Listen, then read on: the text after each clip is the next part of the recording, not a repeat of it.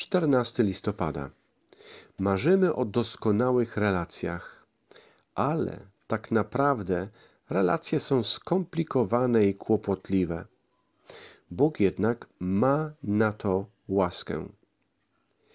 Jestem żonaty od wielu lat. Mam wspaniałą żonę. Od lat żyję nadzieją, że ona nie zorientuje się, jak słabo trafiła. Z dużej odległości można by dojść do wniosku, że tworzymy właściwie bezproblemowe małżeństwo. Nasze relacje nadal są jednak skomplikowane. Zazwyczaj poniedziałki spędzamy razem. Uwielbiamy to i cieszymy się, że możemy razem spędzić trochę czasu. Gdzieś jednak w samym środku jednego z ostatnich poniedziałków doszło między nami do nieporozumienia. Oboje przyjęliśmy obronną postawę. Napięcie było ewidentne.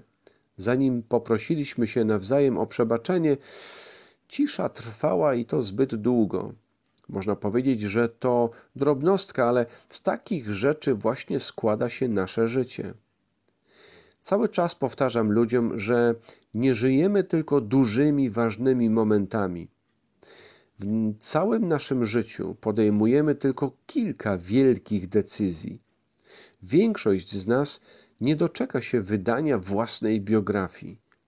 Po naszej śmierci większość naszych historii umrze razem, razem z nami zapom zapomniane. Zapomnianych. Żyjemy małymi chwilami, więc charakter naszych relacji nie składa się z trzech lub czterech przełomowych momentów, lecz powstaje z dziesięciu tysięcy drobnych chwil. Jak wyglądają te małe chwile w Twoich relacjach z ludźmi? Jak radzisz sobie z tymi komplikacjami i trudnościami? Prawda jest taka, że nikt z nas nie był nigdy w relacji, która by nas w jakiś sposób nie rozczarowała. Jeszcze raz, prawda jest taka, że nikt z nas nigdy nie był w relacji, która by nas w jakiś sposób nie rozczarowała. Dlaczego jest to tak uniwersalna prawda? Dlatego, że wszyscy wnosimy w relację coś bardzo destrukcyjnego. Coś, co wyzwala w nas antyspołeczne instynkty, co sprawia, że jesteśmy niecierpliwi, skoncentrowani na sobie, dumni, krytyczni, nerwowi i roszczeniowi. Tą relacyjnie destruktywną rzeczą jest oczywiście grzech. W drugim liście do Koryntian czytamy, że Jezus przyszedł, żeby, żebyśmy już nie żyli dla samych siebie. To prawda, że w centrum DNA grzechu znajduje się egocentryzm. Sprawia, że wszyscy jesteśmy zbyt skoncentrowani na sobie i tylko sobą zajęci. Grzech redukuje obszar naszych zainteresowań do własnych zachcia zachcianek, potrzeb i uczuć. Sprawia, że wszyscy mamy poczucie uprzywilejowania i jesteśmy zbyt wymagający. Doprowadza do tego, że łatwiej nam wydać osąd niż służyć miłosierdziem. Czyni nas niechętnymi, by przymknąć oko na drobne przewinienia innych.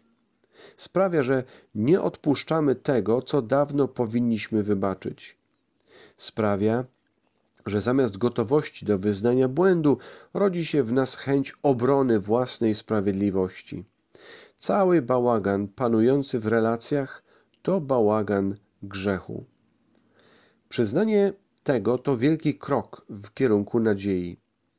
To od egocentryzmu grzechu przyszedł uwolnić nas Jezus swoim życiem, śmiercią i zmartwychwstaniem. Jezus przyszedł uwolnić nas od egocentryzmu grzechu swoim życiem, śmiercią i zmartwychwstaniem.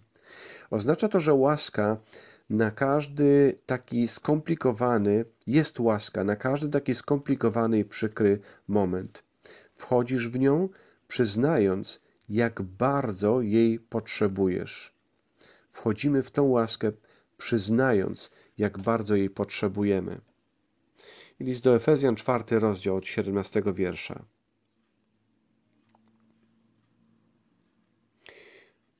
Siedemnasty wiersz.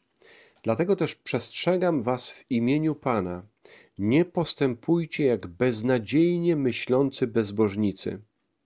są ślepi na umyśle i nie mają nic wspólnego z życiem dla Boga z powodu swojej ignorancji i zatwardziałego serca. Znieczulili swoje sumienie i rzucili się w wir wszelkiego pożądania. Wy nie tego nauczyliście się od Chrystusa. Skoro bowiem istotnie usłyszeliście Jego głos i zostaliście pouczeni, to poznaliście Jego prawdę.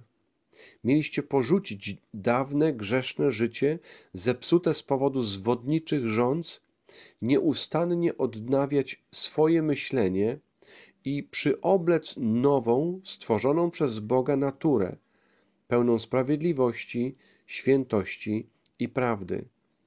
Dlatego odrzućcie kłamstwo i mówcie sobie nawzajem prawdę. Jesteśmy przecież członkami jednego ciała.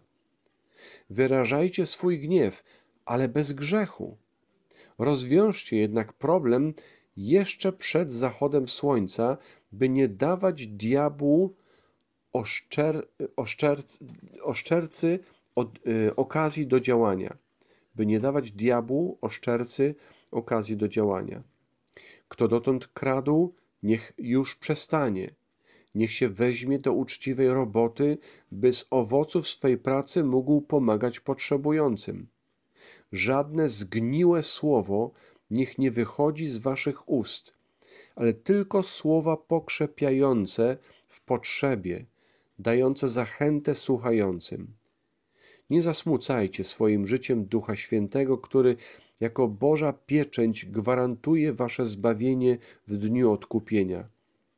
Usuńcie spośród siebie wszelką gorycz, wściekłość, gniew, krzyki i ostre słowa, wszelką złość. Bądźcie natomiast coraz bardziej wobec siebie łagodni i współczujący. Przebaczajcie sobie nawzajem tak, jak Bóg przebaczył wam ze względu na Chrystusa.